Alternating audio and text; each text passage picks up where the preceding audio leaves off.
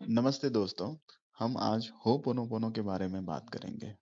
ये basically Hawaiian लोगों की ट्रेडिशन है, वहाँ से ये शब्द आया है और इसका लूजली ट्रांसलेशन ऐसा होगा कि अपने अंदर की टॉक्सिक एनर्जी को रिलीज़ करना, अपने अंदर कुछ भी गलत है, उसको रिलीज़ करना और अपने शरीर और अपने मन को शार्प करना। हवाई बेसिकली एक आइलैंड है, वो पेसिफिक ओशन में है और वो यूएसए का एक स्टेट है। आपने होनोलुलु नाम सुना होगा, वो उसका कैपिटल है। यही एक यूएसए का स्टेट है जो यूएसए से करीबन तीन हज़ार किलोमीटर दूर पैसिफिक में एक आइलैंड के रूप में है। तो वहाँ के जो ओरिजिनल लोग थे, उनकी ये ट्रेडिशन थी और धीरे धीरे ये ट्रेडिशन में इतना स्पिरिचुअल पावर है कि धीरे धीरे ये ट्रेडिशन फ़ेमस हो गई और आज काफ़ी सारे लोग उसका इस्तेमाल करते हैं। तो हाँ हम आज इस ट्रेडिशन होपोनोपोनो के बारे में बात करेंगे। हवाईयन लोग बेसिकली ऐसा मानते थे कि आपके बाहर की रियलिटी में अगर आपको कुछ भी गलत दिख रहा है आपको आपकी बाहर, बाहर की रियलिटी में अगर दरिद्रता दिख रही है दुख दिख रहा है डिज़ीज़ दिख रही है पीड़ा दिख रही है तो उसका एक ही रीजन है कि आपके अंदर आपकी एनर्जी सिस्टम में कोई चीज़ गलत है। और अगर आपके अंदर कोई चीज़ गलत है उसकी वजह से ही आपको बाहर ये नेगेटिव चीज़ें दिख रही हैं। और जब आप अपने आप को ठीक कर लेंगे तो ये बाहर की चीज़ें अपने आप ठीक हो जाएँगी।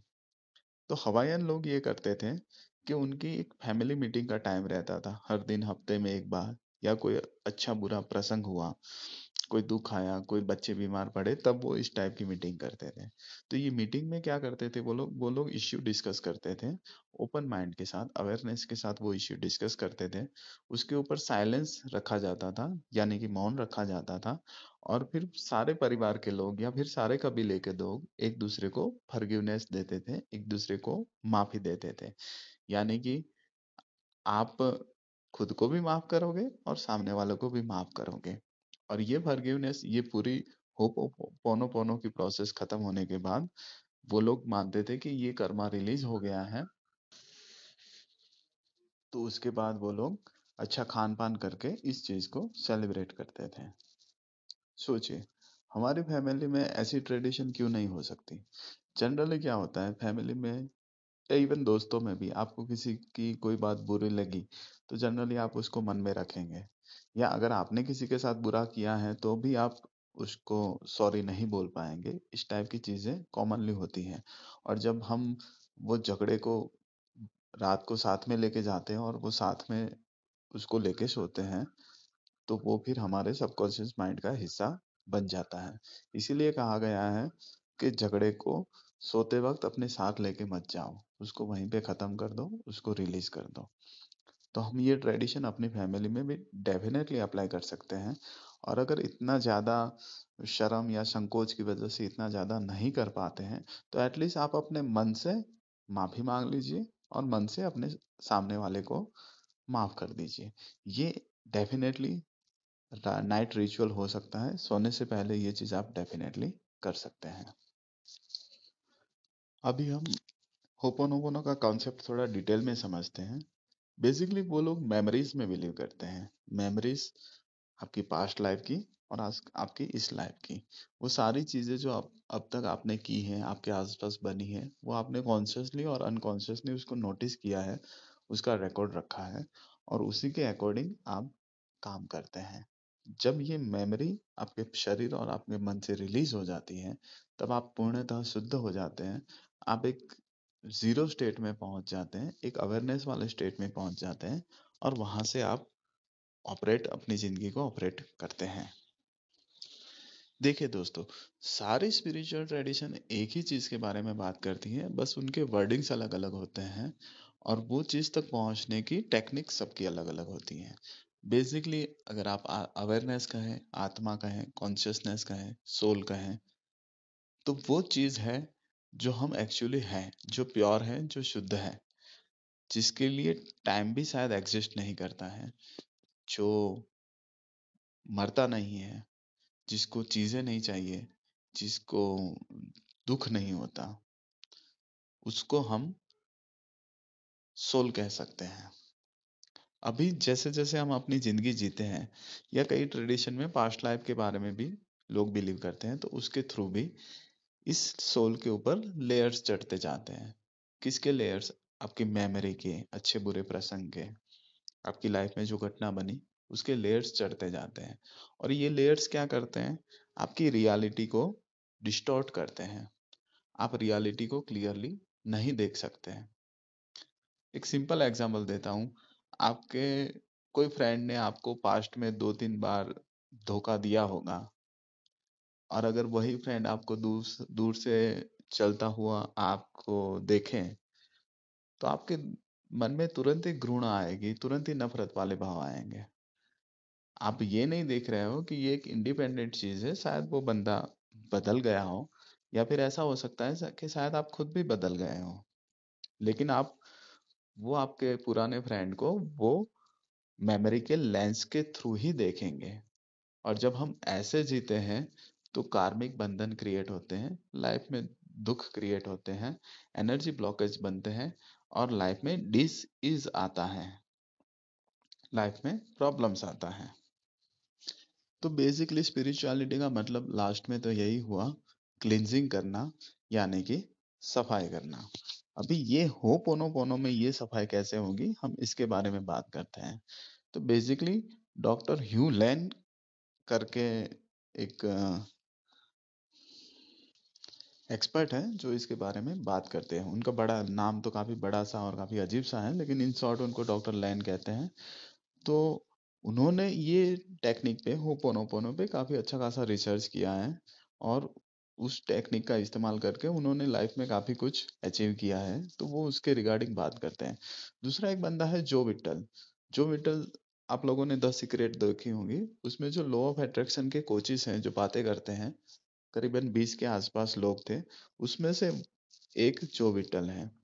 तो ये जो विटल ने होपोनोपोनो पे, पे रिसर्च किया और उनको डॉक्टर लैन के बारे में पता चला और फिर उन दोनों ने कॉम्बिनेशन में साथ में वर्कशॉप अरेंज करते हैं और उन्होंने साथ में एक बुक भी लिखी है ज़ीरो लिमिट्स जो ये होपोनोपोनो की टेक्निक के बारे में डिटेल में बात करती है।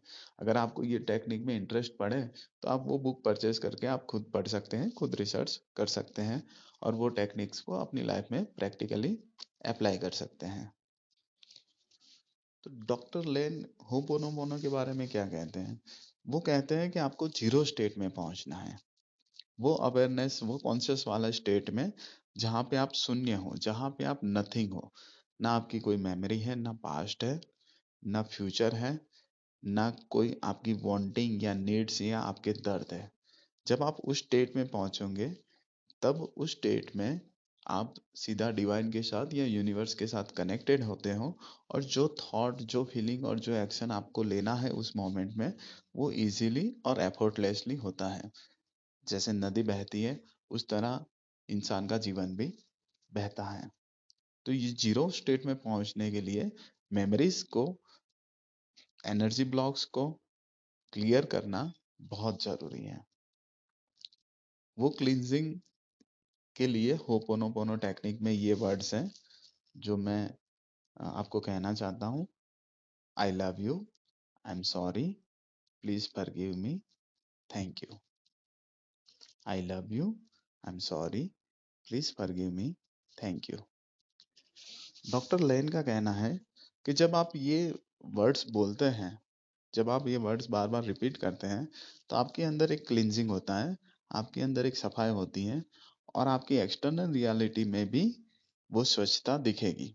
आपकी एक्सटर्नल रियलिटी में भी परिवर्तन आएगा और उस रियलिटी में अगर कोई पर्सन है जिसके साथ आपको कोई प्रॉब्लम है तो उस पर्सन में भी चेंज दिखेगा।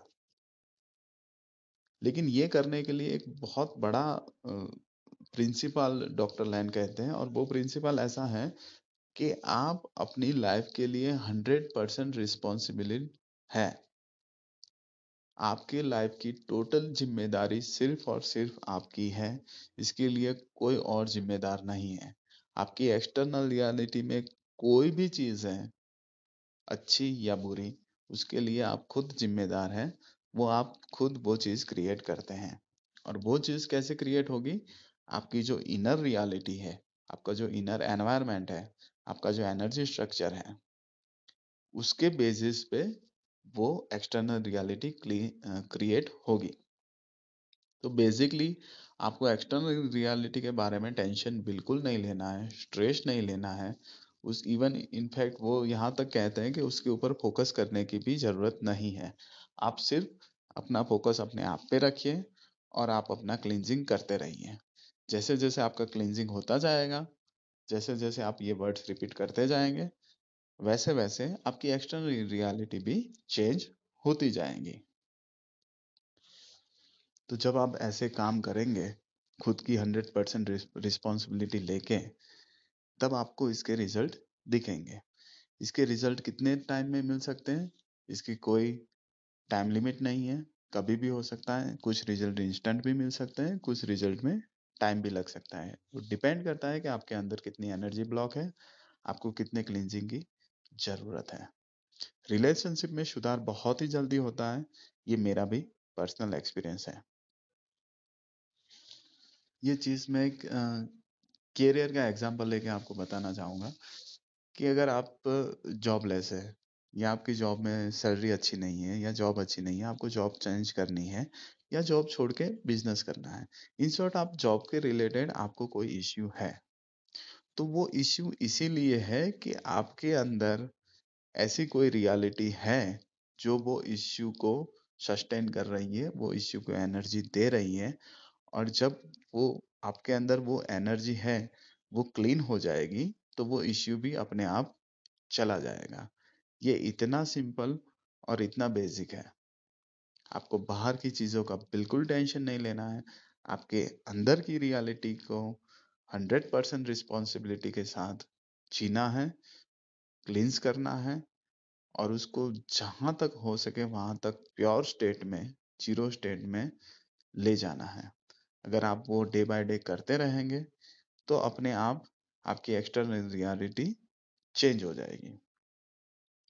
ये बहुत ही सिंपल और मिरेक्युलस लगता है।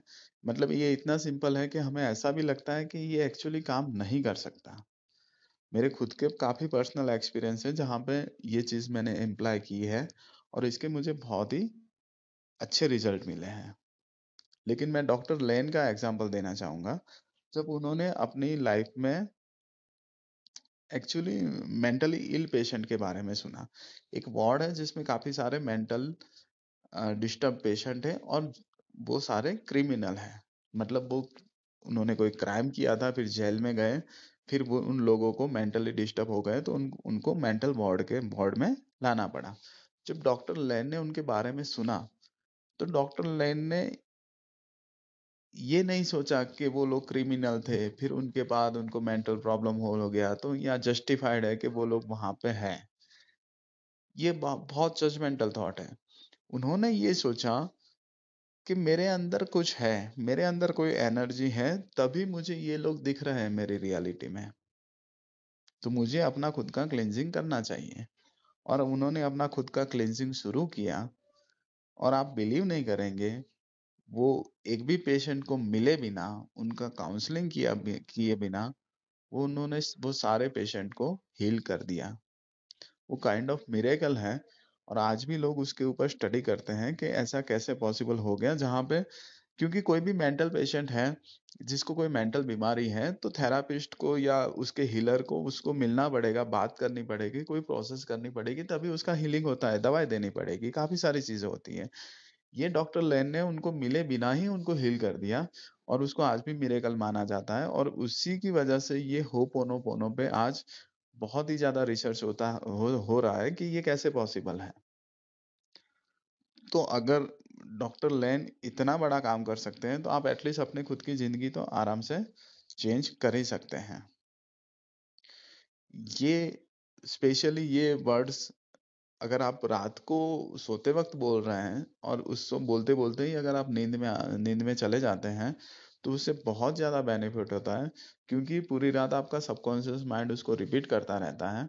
और अगर रात को जब तक नींद ना आए, तब तक मोबाइल देखते रहें मोबाइल सर पे गिरता है, तब तक मोबाइल देखते रहें।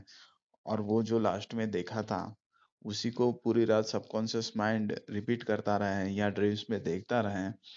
ये एक्चुअली आपके सबकॉन्शियस माइंड पे, आपकी लाइफ पे बहुत बड़ा टॉर्चर है।